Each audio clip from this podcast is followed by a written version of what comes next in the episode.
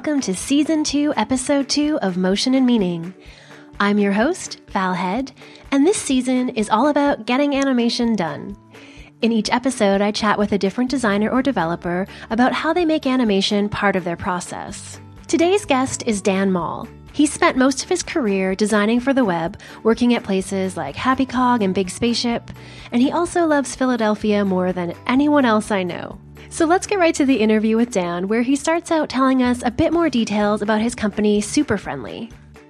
Uh, my name is Dan Mall. I run a small design collaborative out of Philly called Super Friendly.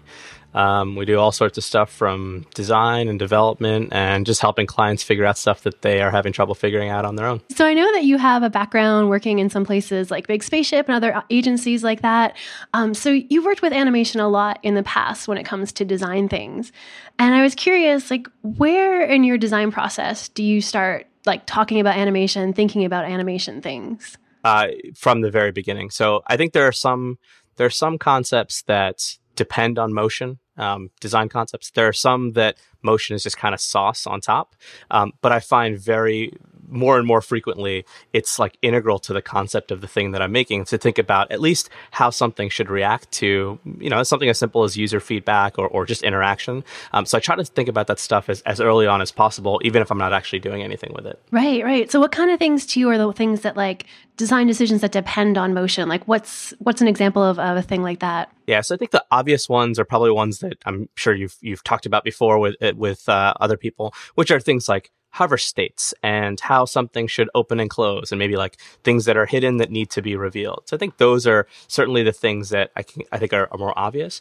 But I think there are other things um, that that really could kind of make or break an experience when it comes to motion. So, as an example, um, and I know you write this write about this in your book, which plug plug uh, buy Val's book, uh, but but something as simple as like where did something come from and where did it go could kind of give you a sense of how I can get back to it again. So I think that's one of the things that's really frustrating in an interface is when you're like, I don't know where that thing went. And so just having a hint of like a, a little trace of where it went and where it came from can kind of help you get back to it again. Right. Like that hint of just like being able to follow that logical flow visually of like not having to think about it really it's definitely definitely a key one, a key thing that motion can help with. And when this, I mean, do you often talk to clients about this stuff? Is this something you talk about in initial pitches, or is it something you kind of leave to talk to them about in the end? I think that depends on the concept. So if the thing that we're doing really depends on it, I'll, I'll, definitely talk through it in the same way that, you know, some things are very dependent on a specific typography choice. So if that's the case, I'll talk about the typography. Other times when I present a design, you know, the typography sort of supports it, but there's something else that's more crucial. So I'll leave it out or I'll leave it at least uh, until later. So I think it, de- it really depends on the concept um, that I'm actually pitching or that I'm talking to, to a client about. Uh, and, and if it's really integral, then I, I, try to make sure to, to have it be a, an integral part of that design presentation. Right, that makes sense. Like you have like kind of a global vision of sorts and you're trying to figure out the best way to accomplish that and communicate that. And sometimes it might be type, sometimes it might be color, sometimes motion might have something a big part of it. Uh, but it's all like in the greater name of design, I guess, to make it sound yeah dramatic. no, totally. I, because I think there's some things that like you can't talk about everything. I don't. I just don't think there's enough hours in the day. So, like for example, like I don't need to talk to a client about what to name my Sass variables. Right? Like it's an important part of the project, but that doesn't need to be collaborative. It could be a thing that I just do as part of the project. So sometimes I think of motion as as that. Like it's just a thing that's going to make the design really good, and I'm going to do it. Um, and other times it's I really need to talk to you about this because either one I'm having trouble with it myself, or I want another opinion, or I want to make sure that everybody's on board first. So um, I think it just depends on what the concept is that I'm talking about. Right, right. That totally makes sense. It's like sometimes they're just just things you do because that's what you've been hired to do to design a thing, and that's all part of designing a thing. So, speaking of a little bit about like the internal stuff, um, one thing you've written about before is the idea of motion comps. Um, can you explain what those are and how you use them? Yeah, totally. So a motion comp to me is like a static comp, except it is in motion. So when I think about build, making websites or making apps, I think the thing that is coded is the real thing, and everything until that point is previs.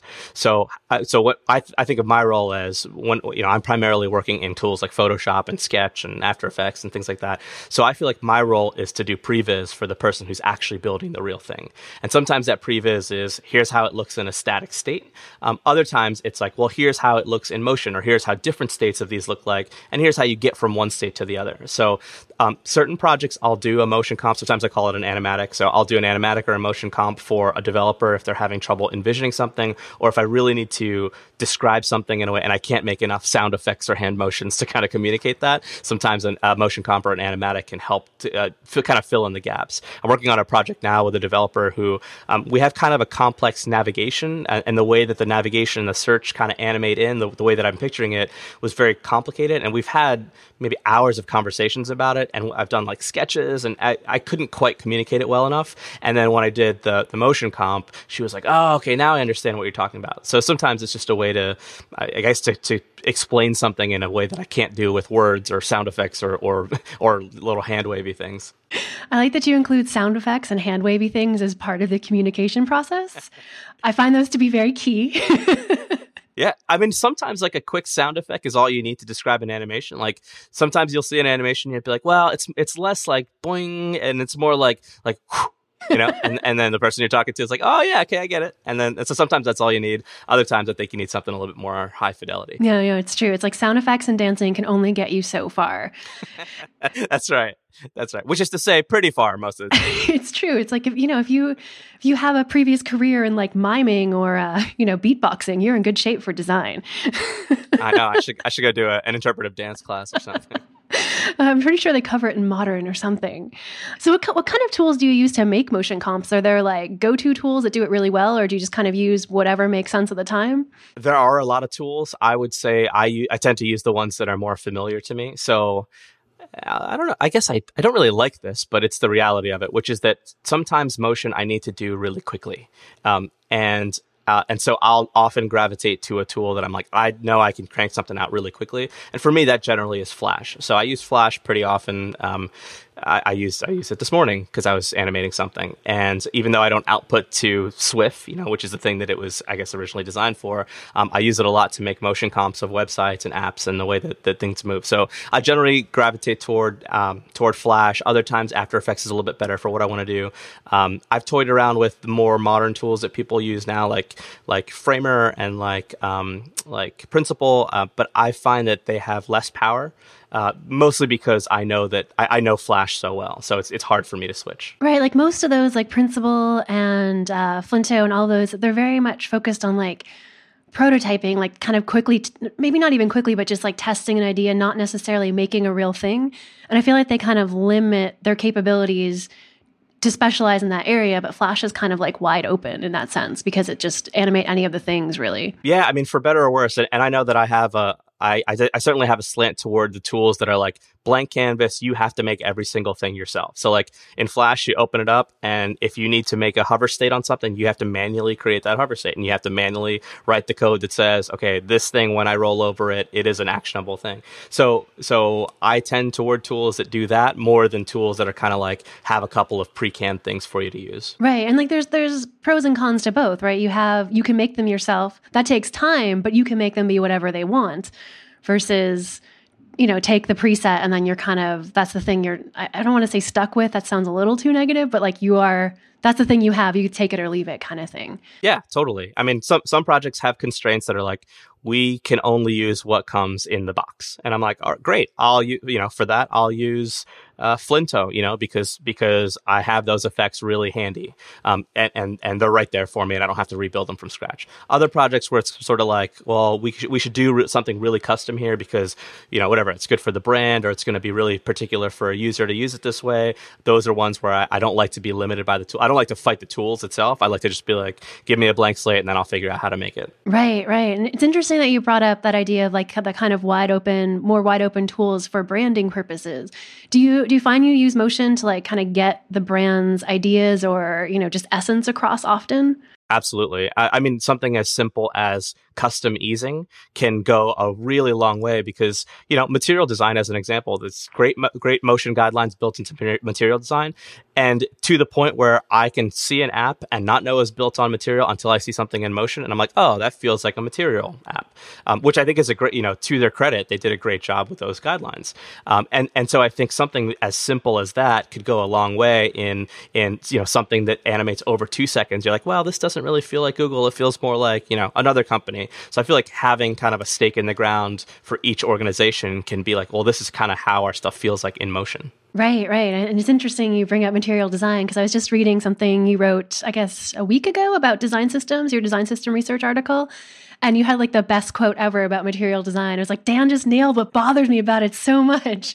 Of, you know, it being like specifically for Google. Um, and that's, you know, we've all latched onto it because they just do have such strong opinions, which I think is really an interesting point. And I liked how you said that like material design makes it kind of impossible to make a bad design decision. Yeah, totally. I mean, and and what's what's cool about it is that they also leave it open for you to be able to make good design decisions. So I think in I think what's built into material design is great defaults. You know, this idea of the beautiful default. Um, it's I think they do a great job of that. And then if you want to kind of customize and kind of go off the reservation on your own, you're totally welcome to do that. Um, so that's definitely been kind of top of mind for me. i am working on a big design system project right now, and we're trying to figure out like how opinionated should this thing be. And so I, I learned a lot from kind of studying that material design stuff. Yeah, yeah, definitely. If anyone listening has not read that article, your your design system research kind of gathering, it's a really great look at a bunch of design systems and oh, how they have those point of views. It was perfect timing for me too because I'm also working on on a design system e project. And I'm like, oh, helpful. I feel like a lot of people are. Yeah, I feel like it's it's a, a, good time in the world for that kind of that kind of work. So when it when it comes to having that point of view and like finding that stance of branding, like what kind of things do you look for to kind of latch onto to define that motion? Like, are there specific documents or like conversations you have to kind of get there? I certainly think that I have a particular style when it comes to to the way that I approach brands and branding and identity work. And I, and I think the more I design websites, the more I realize that web design is is branding work, and um, you know it's it, it's an extension of that because colors and motion and interaction, all of those are how a brand should express itself or how an organization should express itself. So I, I have the same approach to picking colors as I do to what's the motion style, which is I latch on to words and I latch on to sort of the stereotypes around that those words. Mm-hmm. So as an example, if an organization says, you know, we want to be really fresh right? Or we want to be really modern. Um, that says something about what colors I would use. So maybe I wouldn't use very dark colors. Maybe I would use bright colors in order to be modern. And that's certainly stereotypical. You know, like any any brand that's that would say that. You know, you might lean in one direction over the other. And I think that's partly cultural, and it's partly like the stuff that we grew up with. And and and so I, I think that a word can lead you to a particular color and a word can lead you to a particular typeface. And I think in the same way, a word can lead you to a particular motion style. So if somebody said, you know, if an organization says they want to be really, you know, sleek, maybe that means they have very fast motion that like has hard cuts. Um, and again, it's a, it's a total stereotype, but I think it's a good place to start. So I'll generally try and use words and, and with, cl- when I do it with clients, I'll do a lot of word exercises to say, you know, like I, I've have, I have a lot of friends that have suggested exercises like, here's a group of, of you know, a hundred words have your client circle the top 10 that, that you know encompass their brand. And then that thing inf- influences color which influences typography and influences motion and influ- like all of the things that you're going to make for them all of those are driven by this set of 10 words. And ideally those 10 words are something that are very unique to that organization that another organization can't have. And so i do a lot of exercises with clients to kind of get at the heart of like what makes them different than everybody else and motion is certainly a part of that Right, right. And like even if you, you know, if you're doing like 10 words or however many words, all those words may have specific stereotypes. Like you said, the sleek being like fast and short, cut off kind of thing. But hopefully, every client or every company has a different 10 words, and that combination is what makes them unique. You know, it's not just like everyone's bright and or light and sleek and all these things. It's interesting how much this, you know, how much can be tied back to just that language. Um, you know, I've talked to people about pulling motion ideas from voice and tone, which is kind of the same idea, just, you know, less exercise based. And it, it, it's just really interesting how much you can draw from like the way a brand talks about themselves, the words they want to associate with themselves. And you can kind of go off in all directions with it. Yeah, totally. I mean, I, I think that there's a lot to be said for. I, a lot of people ask me about like how how do I start coming up with the motion of of, a, of an organization or for an organization and i think it's the same way that you do with colors so like you have there are abstract ways to get a color palette right? You can look at a photo and say, oh, this photo kind of feels like that organization. So I'm going to take this color palette. I think the same way, like you could listen to a song and be like, oh, this song kind of feels like that organization. And then start cutting your mu- your, start cutting your motion to that, to the beat of that song. You know, so like I've done that before as just an exercise to kind of figure out, all right, well, like this is like a very slow rhythm. And so maybe all the motion should kind of follow this. And, and, you know, again, there's starting points so you don't have to end there, but at least it's a place to start. Right, right. Like you can start with that literal connection of like I am matching the motion to the beat of this song But like over iterations, it's never, you know, what you end up with will never be that literal. It's going to go through so many changes over the course of the design and everything, but it'll still have that basis. Since you were just talking about Flash, that totally reminds me of a talk I saw Brendan Dawes do way back in the Flash days, where he talked about he had a rule of like never animating a thing unless you were animating it to music. Like he would, I guess, like yes, I remember that. Put like a hidden audio file in his timeline that he would time all his animation to, even if it was never in the end piece. That's actually a pretty good trick. Yeah so so you actually so that actually was my source for how I for how I like learned to do that. So Great. Brendan is awesome, uh, and, and I actually forgot that that's where I that's where I heard it. But yeah, I remember seeing that talk, and I was like, that's such a genius tip because you know it's it's the whole idea of like hide your sources. You know, like just because you use something doesn't mean that it has to end up in the in the final the final take. But it's really true. Like your source can be whatever it is, and even if someone was pulling from the exact same song or the exact same you know photo what that designer is going to end up with is going to be totally different than what you end up with. So it's it's definitely good uh, good advice and and I don't know, that's kind of like the fun mystery of design, right? Like one team that takes the exact same starting point, the exact same criteria or whatever, they'll end up with a totally different solution. And neither are really going to be right or wrong. Like there's never like one correct solution for design. Totally. I mean, what, what one of the things that I try to do a lot in my design work is have multiple inputs of inspiration. So like like if, if you're trying to make something that's modern and somebody else is trying to make something that's modern, well, there's a good chance that you might come up with the same thing. But if I'm trying to come up with something that's like retro modern, somebody else is trying to come up with something that's like futuristic modern, well, like now having two inputs instead of one means something completely different. So I think all of these factors kind of weigh in. Like instead of doing one word about the brand, do ten words about the brand, and sort of instead of like letting those ten word like those those one word influence your motion, make ten words influence your motion. And by ha- by like kind of throwing more inputs at it, you have all this kind of range of variety, and less likely that your thing is going to end up like somebody else's. Right, right. And I think that the funniest thing, or maybe not funny, funny, but interesting thing about working that way is like you know what all your sources were, but I don't think anyone else could ever trace it back correctly. Yeah, there's this uh, there's this great podcast called um, Song Exploder oh, uh, that yeah. Brad Frost turned me on to. Yeah, he turned. On and there's this one, one episode. Eh, I'm I'm not going to spoil too much, but there's one episode with one artist who talks about the inspiration for his song, and the way that he does it is he listens to other songs and then he plays the melody of that song himself, records it. Um, he plays it kind of in his style, but then he uses an anagram generator to save it as a different title on his computer so that he can't go back and know, like, you know, so like, let's say he was using the song Stand By Me. He wouldn't call the file Stand By Me. He would call the file whatever an anagram of Stand By Me would be so that he actually can't go back and trace his own sources. I, th- I thought that was pretty interesting. Oh, wow. It's like totally throwing yourself for a loop. Like, so I guess he, yeah, exactly. He goes back and listens to those files and has no idea like maybe if he remembered playing it, that's the only way he would know where it really came from. Yep, exactly. Uh, but he, but he does that because like if he revisits a tune months later, he doesn't want to go back and remember the song that he recorded on, like that he re- that well, he was inspired by. He just wants to listen to the track that he played, and then hopefully he'll be inspired by himself. That's a really right. interesting approach. I'm like, I kind of want to try that. yeah, yeah, totally. Like I won't even know where it came from. well, we're just about at, at, the end of time. Not the end of time, at the end of our time. Not to be super. Oh, that would be really terrifying. Like, by the way, this podcast ends the world. But one last thing I wanted to end with is what advice would you offer someone who thinks motion is super important and wants to start using it more in their work, but is having trouble convincing the rest of their team to buy into that idea? I would say that you've got to do it first I don't I don't think that you should wait for permission to to do something. So if you go to your team and you say, "Hey, I'd like to try this thing out," and everybody's like, "Yeah, I don't know," do it anyway because I think it's much easier to convince someone when you have something in front of them that they can respond to rather than the idea of the thing to respond to. So I think that you've got to bite the bullet and do it anyway and give it a shot and then sell the heck out of that thing. You know, like go and put it in front of somebody and say, okay, here are all the advantages to doing it this way. Here's why it's really good. Here's why it's awesome. Here's why it's better than the way that we were talking about doing it before. And you should have those reasons. Otherwise, why are you doing it in the first place? So assuming that you have all those reasons, do the thing, like spend the extra night, spend the weekend to do it, you know, stay up late or whatever you need to in order to make it happen. Because I think that's much more convincing than saying like, "Hey guys, why don't we animate it this way?" And then everybody's like, "Nah, I don't, nah, I don't think we should do that." And then your idea is dead. So I, I've had a lot greater success just sort of like buckling down, spending the extra couple of hours and doing it, and then putting that in front of everybody, in front of the team, and saying like, "I have this great idea. I've worked it all out. All the questions are answered. Here's why it's going to be better." What do you all think? Right, right. I love it. It's like the uh, ask for forgiveness, not permission thing.